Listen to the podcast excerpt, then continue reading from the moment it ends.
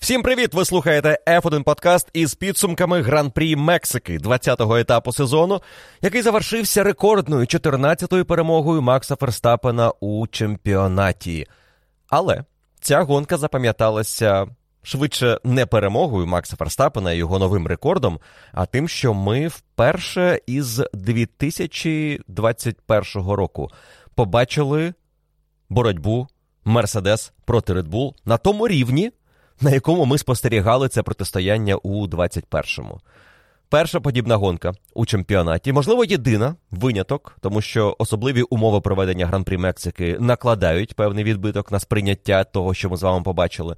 Але саме у цьому контексті і варто розглядати гран-прі Мексики як раптове відновлення протистояння Мерседес і Bull, і як воно відбулося хто які карти розіграв на цьому етапі, і чи були шанси у команди Мерседес діяти не зовсім консервативно, як вони діяли, а діяти прогресивно і спробувати здобути цю першу перемогу у сезоні. І якими були ці шанси? Поговоримо сьогодні у подкасті.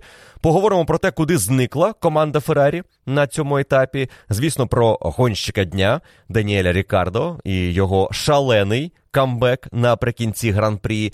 І ще про декілька важливих тем, серед яких безумовно тема Red Bull, Міжнародної автомобільної федерації бойкоту командою Red Bull телеканалів Sky Sports е, усіх мов ведення трансляції, і ще декілька інших цікавих подій цього гран-прі. Традиційно розглядаємо у підсумковому випуску F1 Подкаст в понеділок ввечері одразу після гонки. Поїхали!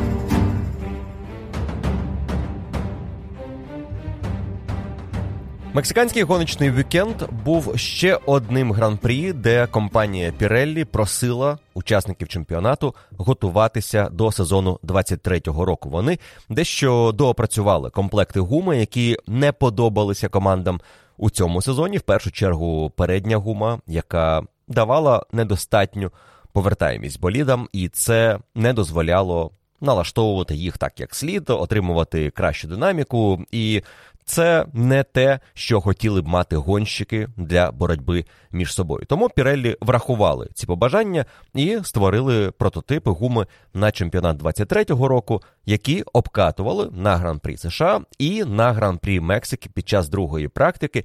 Через це у нас знову вікенд перетворився на трішечки експериментальний для усіх команд. Перша практика зелена траса. Дуже важко зробити якісь висновки про поведінку гуми і про налаштування боліду. Друга практика це робота із гумою на 23-й рік. Третя практика вже в суботу. Це більша підготовка до кваліфікації, але водночас шанс невеличкий попрацювати з гумою на довгій дистанції, що зробили декілька команд, і більшість із них працювали все одно із найм'якшою гумою. Ну і потім одразу кваліфікація що давало нам можливість побачити не зовсім стандартний розподіл сил у полотоні під час кваліфікації. Це ми, в принципі, і отримали. Якщо поглянути на те, як проходив цей сезон і якими були кваліфікаційні результати, ну хоча б серед лідерів Феррарі, Red Мерседес. Скажу Феррарі спершу, тому що Феррарі у першій половині сезону і, в принципі, якщо дивитися навіть на етапи до гран-прі Італії, включно, лише декілька разів не мала найшвидшого боліду в суботу під час кваліфікації. Це були виняткові гонки, такі як Саудівська Аравія або Австрія, що потім перетворилося на досить домінантну перемогу Леклера, або гран-прі Угорщини чи Бельгії, де взагалі був аномальний вікенд для Скудерії Феррарі. Решта вікендів були дуже хорошими по суботах, але це окрема історія команди Феррарі цього сезону. Субота це один гоночний болід, одні результати, одні перспективи. Неділя.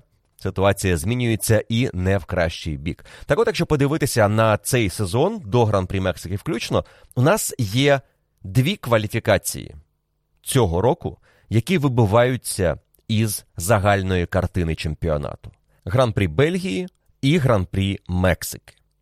Якщо на гран-прі Бельгії ми вперше повернулися у другу частину чемпіонату із новою технічною директивою, і там раптом команда Red Bull помчала як навіжена, і Ферстапен мав тотальну перевагу над усіма, у тому числі і над напарником по команді, то на гран-прі Мексики ми теж маємо дещо унікальні обставини. Траса на висоті більше двох кілометрів, розріджене повітря і унікальні умови, які не завжди підходять хорошим болідам, які протягом сезону демонструють високі результати. Давайте згадаємо останні роки. Болід Мерседес один з найкращих, в деякі сезони найкращий із запасом, але він не завжди був таким на мексиканському гран-прі. Аналогічно, деякі команди, які мали посередні результати протягом чемпіонату, бувало на гран-прі Мексики показували аномальні для себе високі результати через особливості гоночного треку.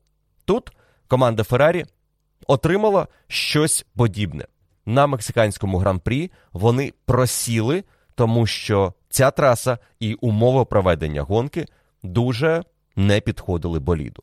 Ходили різні чутки протягом вікенду, і немає чіткої інформації від команди, що саме пішло не так, але говорять, що команда Феррарі була змушена трішечки затиснути потужність своїх моторів через те, що побоювалися проблем із турбіною, яка через особливості своєї конструкції отримувала зайве навантаження на високогір'ї. Інший момент, про який говорили, боліт Феррарі перегрівав гуму, і це проблема, яка вже не вперше підводить команду Феррарі у другій фазі чемпіонату. Після технічної директиви можна вже зробити висновок. У нас багато гонок пройшло, і на кожному гран-прі ми маємо цю ситуацію.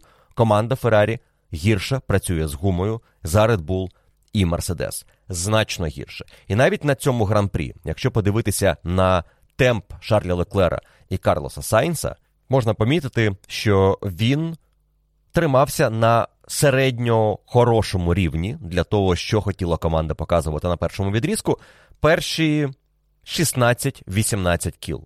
Далі він починав знижуватися. І десь вже з 20-го кола було зрозуміло, що Феррарі втрачає, і вона тільки намагається розтягнути перший відрізок, щоб зробити один підстоп в гонці.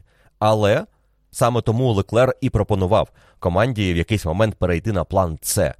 Він думав, що два підстопи можуть врятувати цю гонку для Скудерії. Настільки не подобалося йому довго розтягувати комплект софту на першому відрізку, ну і потім отримати дуже довгий відрізок на мідіумі до завершення гонки. Принаймні тут Феррарі зробила висновки щодо роботи гуми Хард і того, як вона поєднується із болідом Феррарі, і не робила ставку на найтвердіший комплект гуми Піреллі. Через те, що на високогір'ї мотор працював не так, як звикли гонщики Скудерії, їм довелося йти на певні компроміси у підході до роботи із болідом на швидкому колі. В кваліфікації Леклер, якщо дивитися на його телеметрію, намагався набагато раніше ставати на акселератор для того, щоб менше втрачати на розгонах, через те, що в нього менш ефективною була турбіна, і це все ті обмеження, які змусили команду Феррарі діяти консервативно із силовою установкою і.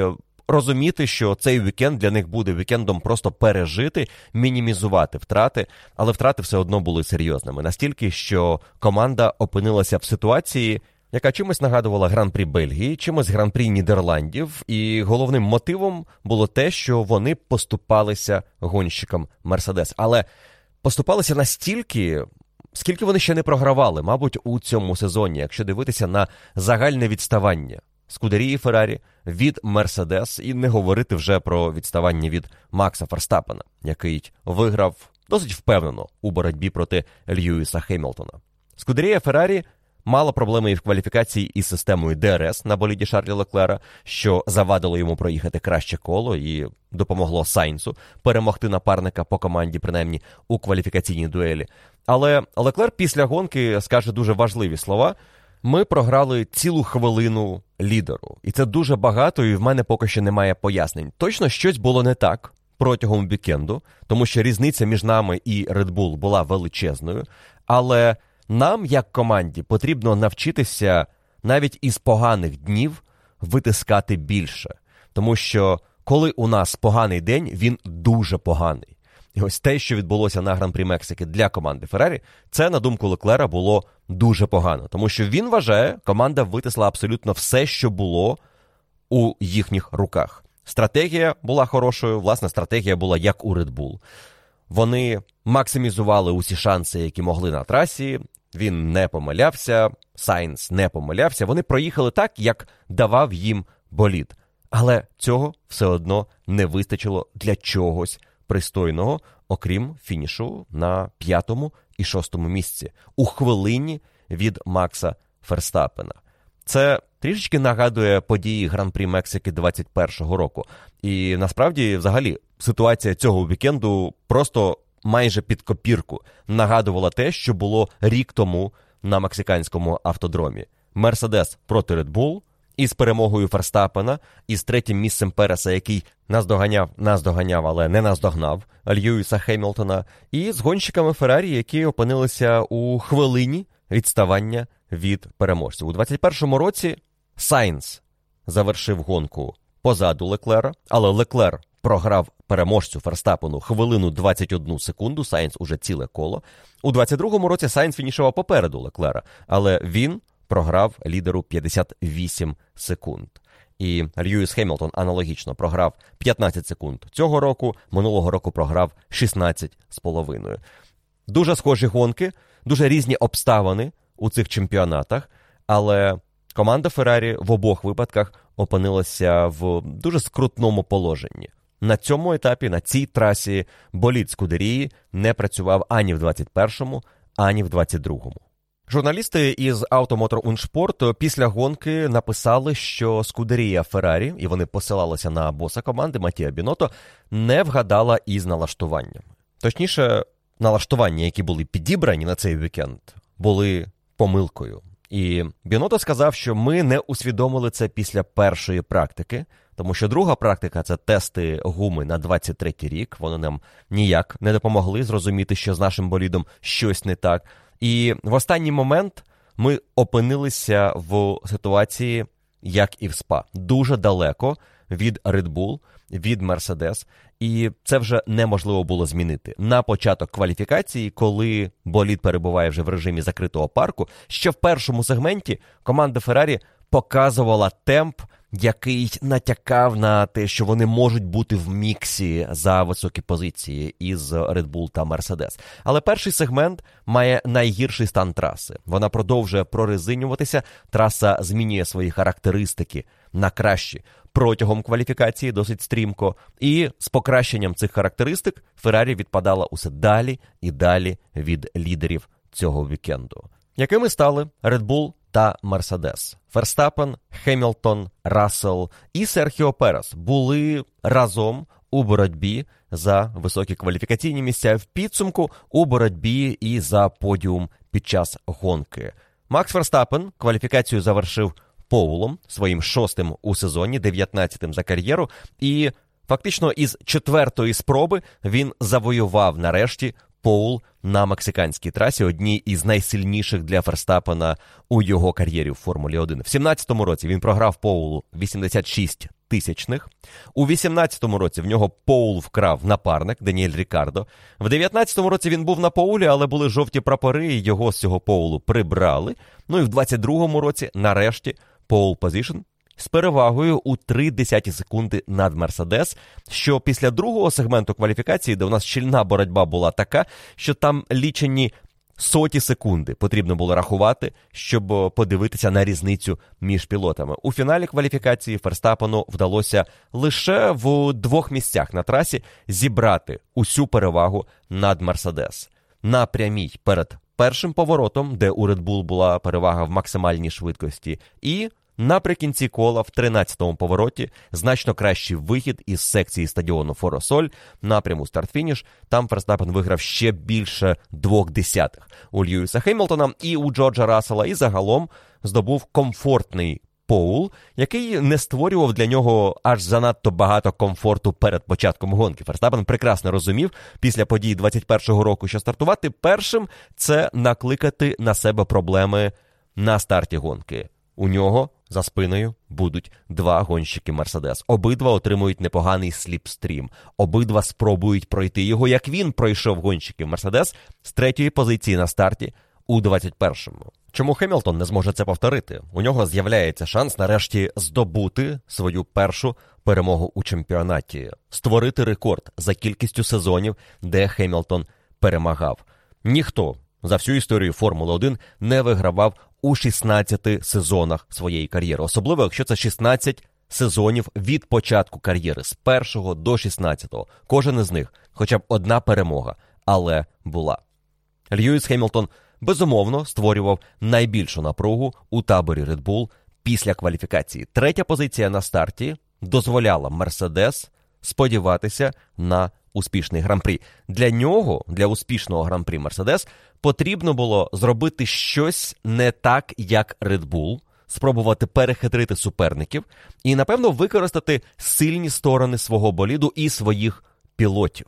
Але як це зробити на трасі, де у Red Bull є перевага у максимальній швидкості, де з обгонами ніколи не було просто. Мексиканський гран-прі не часто тішив нас великою кількістю обгонів. Рекордний гран-прі 19-го року зібрав 46 обгонів, середній показник 32.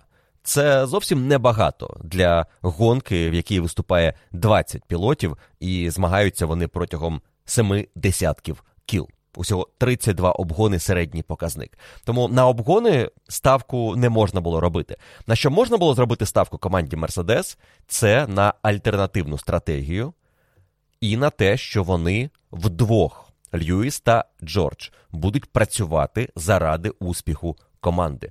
Льюіс про це сказав в інтерв'ю перед початком гонки, і він сказав про це коли його ще не запитували.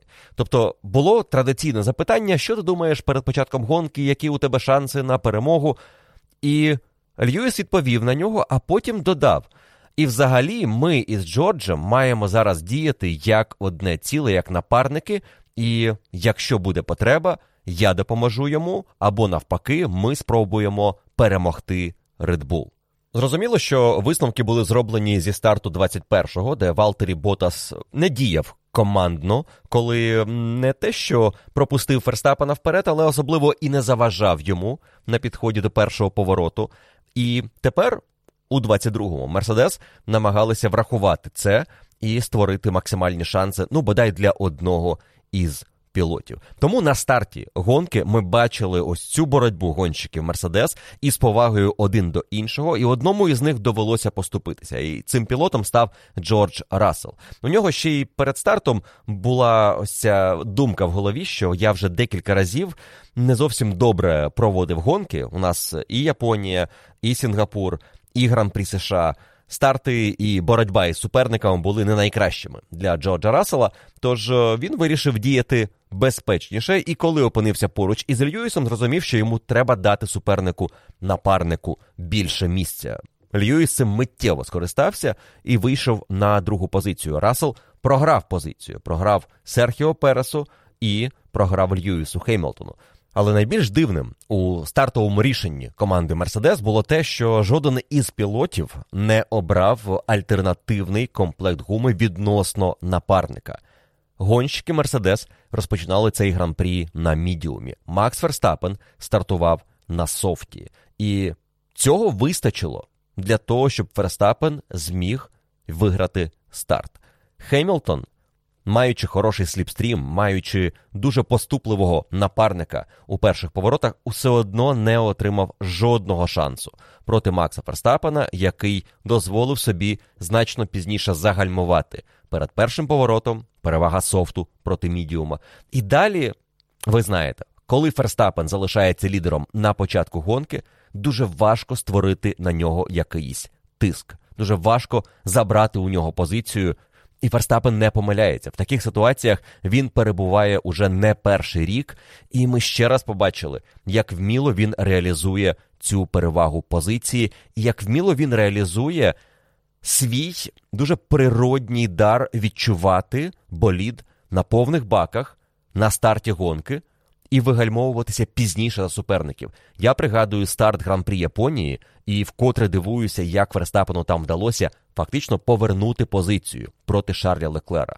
Старт гран-прі Мексики ще один приклад того, як Верстапен відчуває, що він може пізніше загальмувати і все одно тримати болід під контролем для того, щоб цю позицію зберегти.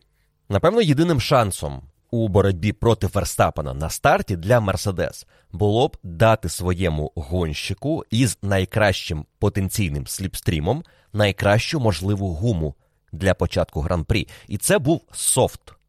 І його, мабуть, варто було поставити на болід Льюіса Хемілтона. Якщо уже Мерседес намагалася командно перемогти Макса Ферстапена, потрібно було пожертвувати одним із гонщиків. Цією жертвою мав би стати пілот, який знаходиться вище на старті, але на гіршій стороні траси. Джордж Рассел. Йому можна було поставити мідіум і спробувати дати Расселу розтягнути перший відрізок і перейти на кращий комплект гуми наприкінці гонки на софт. Потенційно, те, що ми побачили в гонці, що відбулося для багатьох пілотів, що стало насправді найкращою стратегією, і постфактом ми вже це розуміємо. Але перед гонкою мало хто вірив у те, що старт на мідіумі і дуже довгий відрізок на цьому комплекті дозволить потім перейти на софт і поїхати швидше, і софт витримає, і мідіум витримає. І взагалі це буде найшвидша стратегія. Піреллі у своєму плані на гонку розписала чотири варіанти стратегії, із яких найшвидший, на їхню думку, був старт на софті і два відрізки на мідіумі. Другий план. Схожий за швидкістю, але з одним пітстопом це старт на мідіумі і перехід на хард. Третій варіант як альтернатива: старт на софті, відрізок на мідіумі і фініш на софті. І четвертий, найповільніший старт на мідіумі і фініш на софті. І цей найповільніший план, на думку Піреллі, перед стартом гонки насправді став найшвидшим варіантом стратегії у цьому гран-прі. Але хто ж знав? Знати це наперед було неможливо, але можливо було дивитися на те, як розвиваються події на трасі, хто що робить зі своїми стратегіями і який темп демонструє на тому або іншому комплекті гуми, і підлаштовуватися під змінні обставини. І команди дуже добре вміють це робити. У них величезна кількість аналітиків і багато даних, які вони збирають наживо протягом вікенду під час гонки, працюють і на трасі, і у своїх е, штаб-квартирах на базі, де стратегі в режимі реального часу абсолютно усі варіанти перебирають, і їм дуже непрості комп'ютерні програми допомагають підібрати найкращий план вже на ту гонку, яка розвивається на наших із вами очах. Але дуже влучну фразу написали журналісти The Race у своєму швидкому огляді гран-прі одразу після фінішу. Фраза комп'ютери не розуміють концепцію нічого втрачати. Це надзвичайно влучно у контексті команди Мерседес на гран-прі Мексики. Мерседес потрібно було діяти, виходячи із того, що їм нічого втрачати. Вони мають взяти на себе максимальний ризик, щоб здобути перемогу. Вони у фінальний гран-прі цього сезону чатують на перемогу і намагаються максимізувати свої шанси. Таким має бути підхід для Мерседес, щоб е, трішечки прикрасити собі цей складний сезон. Друге місце у Кубку конструкторів, яке після Мексики ніби стало навіть досяжним. Це все одно не та мета, яка має мотивувати Мерседес після восьми поспіль виграних кубків конструкторів. Перемога в сезоні, який так важко розпочався, ось це те, що продемонструє усьому світу наполегливість команди, уміння розібратися із проблемою і знайти вихід із дуже непростої ситуації. Це і хоче продемонструвати нам команда Мерседес наприкінці 22-го року.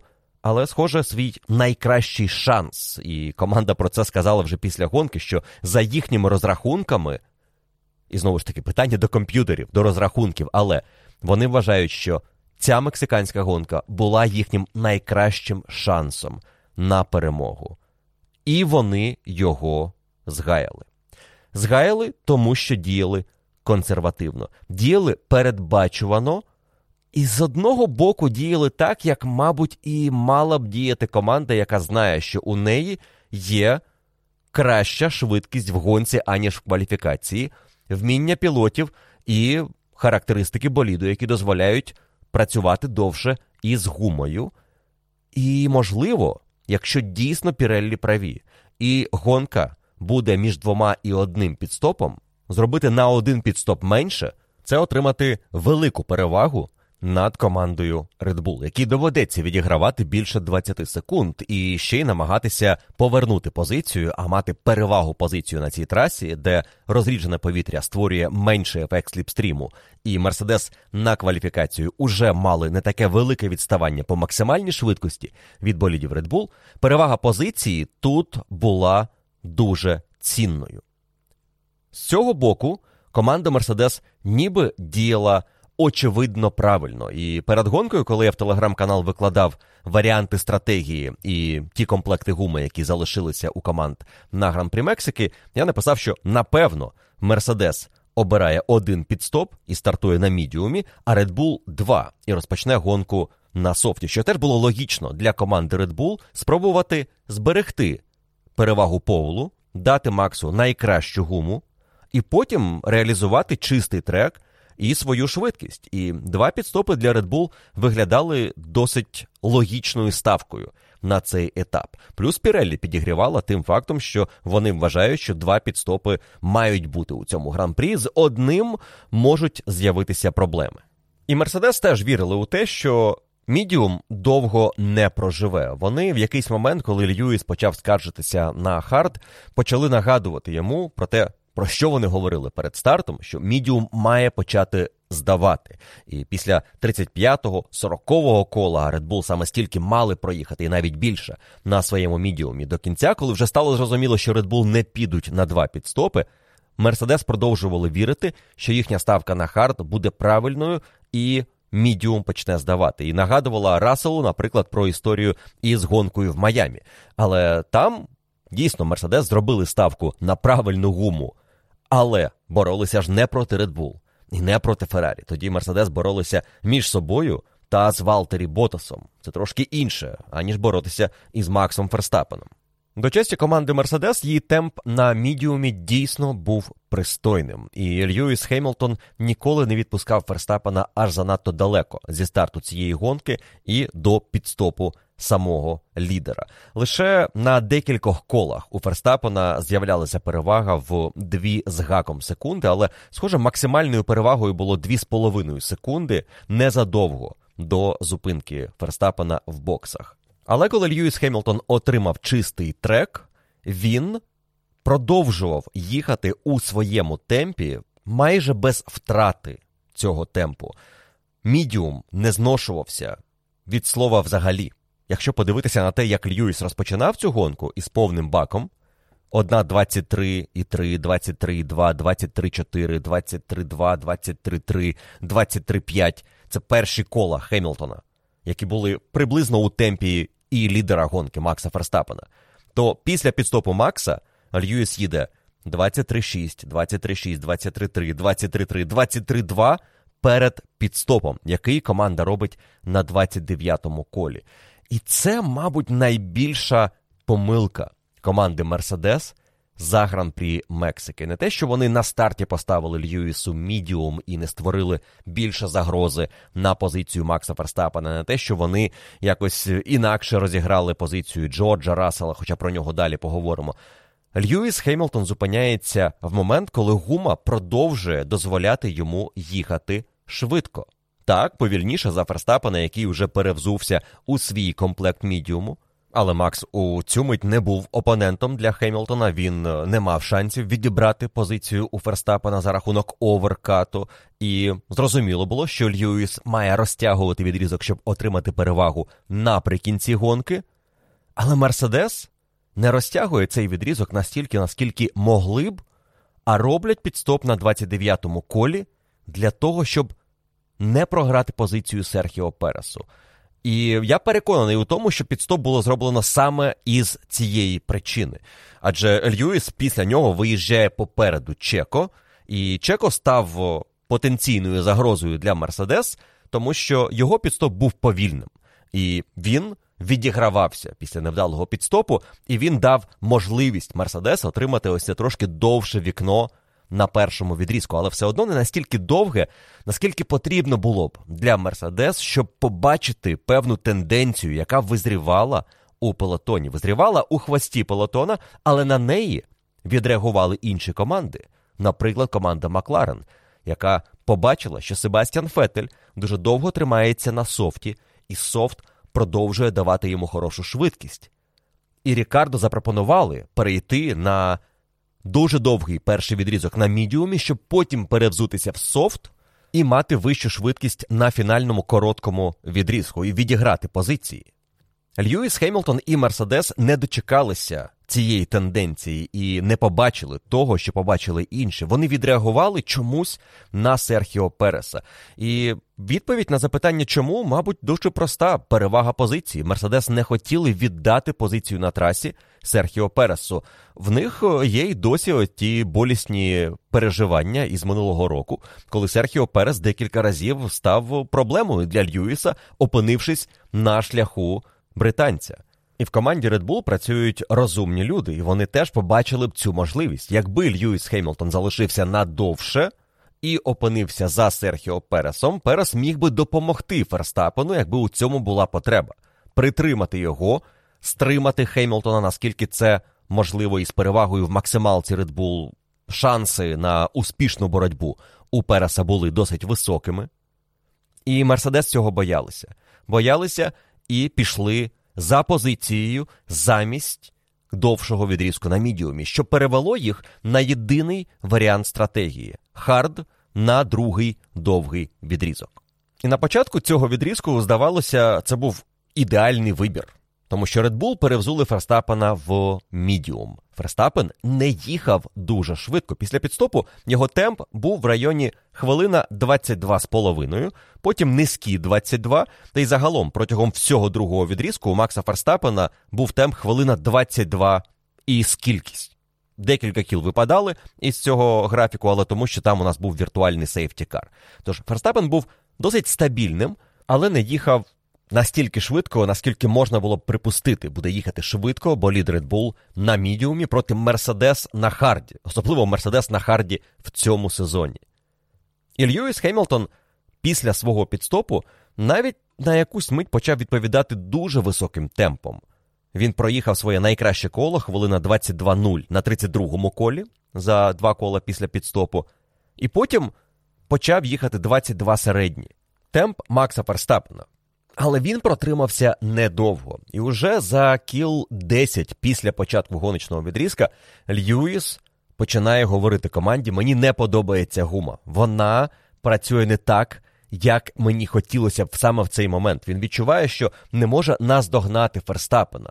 Ферстапен, як отримав перевагу в 7 секунд над Льюісом, коли той розтягнув перший відрізок, так і залишався із цією перевагою. І коли Льюіс почав говорити, що гума не та. Мерседес почали йому відповідати, що тут у нас варіантів небагато. Ми маємо залишитися вірними цьому плану, і ми маємо побачити пізніше проблему із мідіумом. А отже, Ферстапен або поїде на ще один підстоп, або втратить темп. І тоді ми його наздоженемо і зможемо поборотися за перемогу. План виглядав логічно, і ми знаємо, що Льюіс вміє працювати з гумою, і ми не знали напевно, що на мідіумі можна проїхати так далеко. Як в підсумку вдалося команді Red Bull? натякнути команді Mercedes на те, що Red Bull може піти на один підстоп, мав би той факт, що Ферстапен зупинився на свою першу зупинку, єдину у цій гонці, на 25-му колі, не на 16-му або 18-му, або 20-му, як прогнозували в Піреллі, аж на 25-му. Отже, він залишив собі 46 кіл до фінішу. Немаленький відрізок, але цього року Піреллі вже декілька разів дивувала нас, гума в першу чергу, а не компанія, тим, що вона може витримувати більше, аніж прогнозує сама компанія Піреллі. І багато гонщиків у нас проїжджали довжелезні відрізки на мідіумі або на харді. Хоча Піреллі вважали, що це неможливо перед стартом, що проблеми будуть настільки серйозними, що темп впаде драматично. Проблемою Піреллі цього вікенду було те, що вони переоцінили хард. Команди розуміли, що з цією гумою буде важко, і не вважали її основною гоночною, але також всі прекрасно бачили, що один пітстоп на цій трасі не буде можливим без використання харду, хіба що ви підете на величезний ризик, і на цей ризик не всі готові були піти.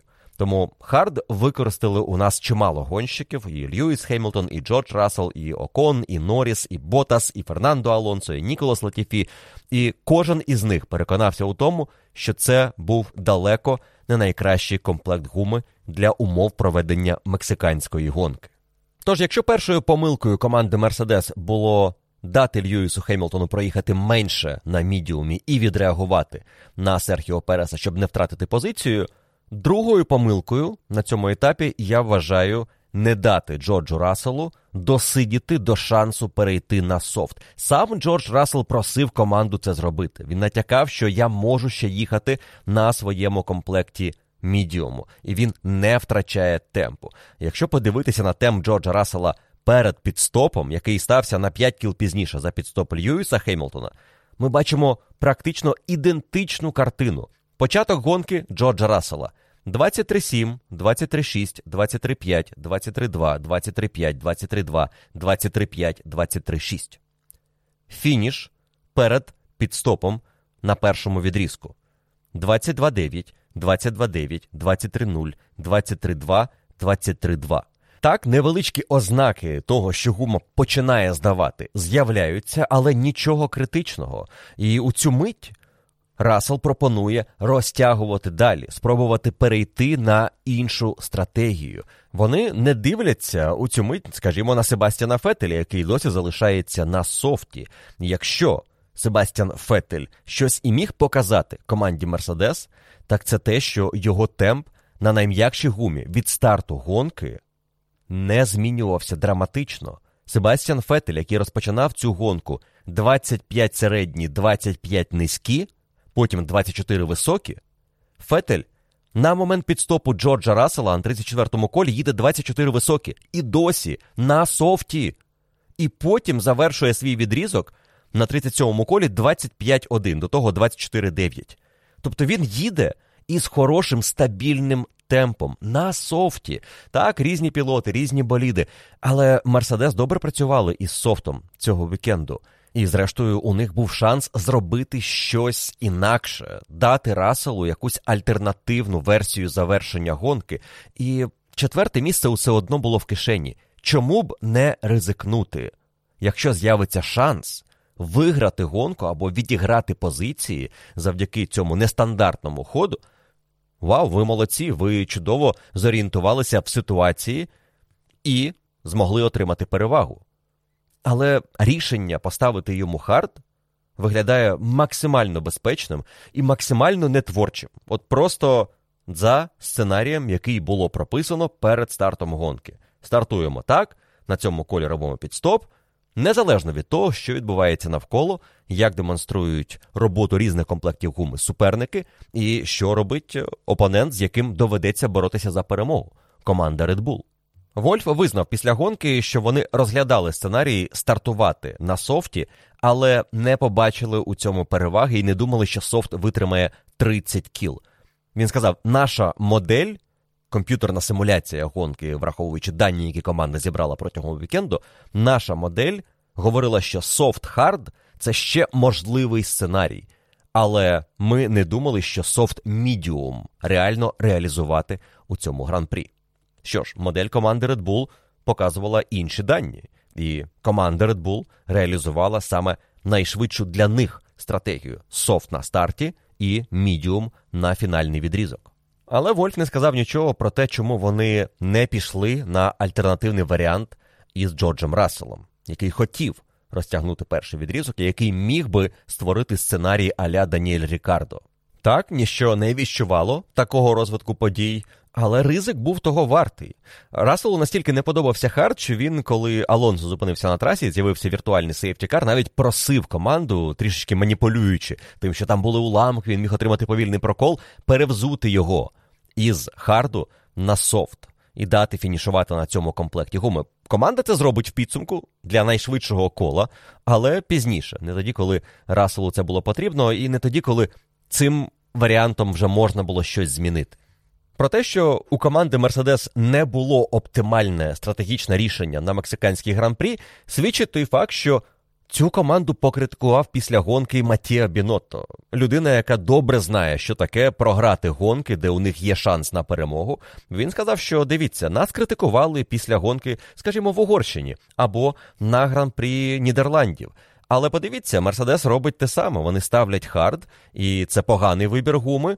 А ми цього разу зробили усе правильно, поставили софт, потім мідіум і зіграли оптимально. Чому Мерседес ніхто не критикує? Вони точно втратили шанс на перемогу. Власне, в останніх двох гонках, на думку Матія Біното, Мерседес своїми варіантами стратегії втратили шанс на перемогу. У Льюіса не було додаткового свіжого комплекту мідіуму в Остіні, і в Мексиці Мерседес зробили знову ставку на хард, яка себе не виправдала. Тож є правда у словах Матія, помиляється не лише команда Феррарі, і критикувати Мерседес за помилки теж варто. Чим я і займався останні декілька десятків хвилин, критикуючи вибір стратегів команди на цю гонку, але це не знімає відповідальності. Із Біното і стратегії Феррарі за те, що вони робили у тих гран-прі, де вони втрачали свої перемоги у цьому чемпіонаті. Після фінішу гонки Тото Вольф скаже, що їхнє відставання від Феррарі 40 очок це шанс на друге місце у Кубку конструкторів, і команда Мерседес намагатиметься його здобути. Це буде плюс мораль для них після важкого початку чемпіонату, і вони хотіли б завершити гонку срібними призерами цієї першості. Не впевнений, що вони насправді хочуть це зробити, тому що вони втратять можливість отримати більше часу на роботу в аеродинамічних тунелях. Це раз. По-друге, друге місце, третє місце для Мерседес після їхніх титулів це не змінить життя драматично. Призові вони не отримують занадто великі гроші за це плюс одне місце, щоб це мало сенс. В умовах, коли наступного року Red Bull через штраф отримає менше часу на роботу зі своїм болідом з точки зору аеродинаміки і розвитку, а Мерседес може отримати відносно Red Bull суттєво більше. Ну і, звісно, більше за команду Феррарі, якщо вони і завершать цей чемпіонат на третьому місці. 40 очок відіграються за останні два вікенди, але навряд чи ми побачимо картину ідентичну мексиканському вікенду у боротьбі Мерседес та Феррарі або Мерседес та Bull. Дуже унікальні обставини на мексиканському гран-прі, і це створило шанс для Льюіса і компанії поборотися за перемогу, і цей шанс вони згаяли. На гран-прі Бразилії і на гран-прі Абу-Дабі ми швидше за все повернемося до стандартної ситуації, де Феррарі і Bull борються між собою. Мерседес третя сила із якимись шансами на те, щоб у цю боротьбу трішки втрутитися, але не так серйозно, як це було протягом цього вікенду. Серхіо Пересу не вдалося стати героєм для своєї публіки, але ще один подіум на мексиканському гран-прі це теж досягнення, особливо у світлі його боротьби за друге місце проти Шарля Леклера. Якраз про це і запитував Чеко по завершенні гонки у своєї команди, чи залишилося йому найкраще коло, і на якій позиції фінішував Леклер. Тому що для нього друге місце в чемпіонаті має значення. І поки що він другий, п'ять очок переваги над Леклером після гран-прі Мексики, два етапи до фінішу можна ще цю боротьбу виграти у такої команди Феррарі, яку ми бачимо наприкінці сезону, і особливо на такому боліді Red Bull, який ми бачимо наприкінці сезону. Але Чеко сказав, що він виклався на усі 100, і просто дуже важко було обганяти на цій трасі. Було неможливо. Під'їхати ближче до Мерседес, і Серхіо зробив від нього усе залежне. Про це він команді одразу сказав. І це нагадує нам про те, що іноді картинка, яку ми бачимо, не розказує нам усієї історії. Наприкінці ми бачили, як Лью і Серхіо на однаковій відстані один від іншого доїжджали, так само Расел майже не наближався. Ми бачили більш-менш статичну боротьбу лідерів. Але для пілотів вона не була такою. Вони намагалися їхати швидше, вони намагалися скоротити відставання, збільшити перевагу. Але кожен знаходив якийсь контраргумент для свого суперника, і тому ми бачили, що майже нічого не змінюється. Серхіо не наближається до Льюіса, він не створює загрози. Так само Рассел не створює загрози Серхіо Пересу. Але кожен їхав у такому темпі, який міг витискати зі свого боліду. І проблемою тут було лише те, що траса в Мексиці має ось цю не зовсім корисну для аеродинамічної Формули 1 особливість. Вона високо над рівнем моря, вона не створює необхідного супротиву для цієї аеродинаміки через розріджене повітря, і це псує усе. Взагалі, мексиканський автодром, як на мене, за своєю конфігурацією, за тим, що він пропонує гонщикам, один з найкращих треків у календарі чемпіонату. Подивіться на цю довжелезну кілометр 300 пряму і гальмування в першу секцію поворотів, де можна обрати різну траєкторію. Потім наступна пряма, коротша, але теж дозволяє наближатися і атакувати всередину, ззовні. І перехрещуватися далі в наступній секції поворотів. Другий сектор звивиста ділянка, яка показує нам техніку пілотажу гонщика, яка демонструє нам наскільки добре боліт генерує притискну силу, яка у нього керованість, і потім повільний фінальний сектор, де теж насправді можна створювати якісь шанси, краще вийти із фінального повороту, розігнатися на довгому виході на пряму старт-фініш і атакувати в зоні ДРС. Мабуть, в будь-яких інших обставинах на висоті 20 метрів над рівнем моря мексиканський трек створював би феєрію, і ми бачили б в два, в три рази більше обгонів на такому гран-прі. Ми отримали б щось на кшталт гонки в Бахрейні, де дійсно фестиваль обгонів в зонах ДРС, і це іноді відносно легко виглядає, але це створює класне шоу. На жаль, Мексика. Не може змінити ось цієї особливості, і боліди не можуть змінити фізики і природи того, як вони побудовані і на що покладаються на аеродинаміку, на повітря а його там замало. І тому ми отримали досить простий, досить прямолінійний гран-прі, в якому Мерседес спробували кинути виклик команді Red Bull, їм ніби це навіть вдалося, але вони задіяли консервативну стратегію і не зловили шансів, які у них цілком могли з'явитися під час цього етапу. І це все означає, що у нас Макс Ферстапен вкотре здобуває перемогу. 14-та в сезоні, і це новий рекорд Формули 1 після 13 перемог Себастьяна Фетеля у 2013 році і 13 перемог Міхаеля Шомахера у 2004 році. Тепер новою планкою у Формулі 1 стає сезон 22-го року, 14 перемог Ферстапена. І сезон ще не завершено. Цих перемог може бути 16, якщо Ферстапен виграє Бразилію і Абу-Дабі. У нього взагалі за останні 9 гран-прі 8 перемог, і гонка, яка вислизнула із цієї серії, це Сінгапур, де команда помилилася в кваліфікації. Якби не це, Ферстапен виграв би і в Сінгапурі, і ми мали б повторення легендарної серії Фетеля 9 перемог поспіль. Але у Red Bull є тепер своя рекордна серія. Вони створюють 9 перемог поспіль завдяки Ферстапену і Серхіо Пересу, і зрівнюються із своїм попереднім подібним рекордом Себастьяна Фетеля 13-го року, і лише в двох перемогах від рекорду усіх часів. Команда Макларен виграла 11 гонок поспіль у 88-му році, і з тим неймовірним болідом МП-44 і дивовижною парою гонщиків Сенна Прост. Також команда Red Bull повторює свій власний найвищий результат 19 поспіль подіумів, які були досягнуті у сезонах 10-11 років. Тепер всі 19 у сезоні 22-го року, починаючи із другого етапу цього чемпіонату. І Макс Ферстапен уже новий рекордсмен за кількістю очок, що він заробив у сезоні. 413 у 19 році заробив Льюіс Хеймлтон за весь чемпіонат. Тепер у Ферстапена після 20 гонок уже 416 і ще два гран-прі, щоб підняти планку. Не думаю, що хтось сумнівається, що цю планку, зрештою, буде піднято після гоночного вікенду в Бразилії зі спринтом, а також фіналу сезону в Абу-Дабі. На цьому я прощаюся зі слухачами подкасту, що увімкнули безкоштовну версію, і залишаюся із патронами, які підтримують створення цього подкасту участю в нашому F1 подкаст Patreon Club. Далі ми з вами поговоримо про Даніеля Рікардо і його блискучу гонку і титул гонщик дня, який він завоював попри справедливий штраф на порушенні проти Юкі Цуноди.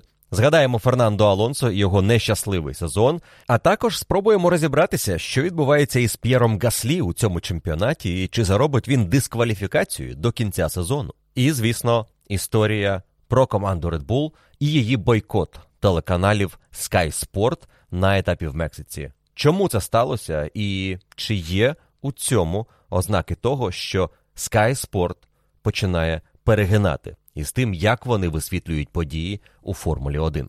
Про все це говоримо у бонусній частині підсумкового подкасту після гран-прі Мексики, до якої ви отримаєте доступ, приєднавшись на будь-якій підписці до F1 Podcast Patreon Club. Посилання ви знайдете в описі до цього подкасту або в телеграм-каналі.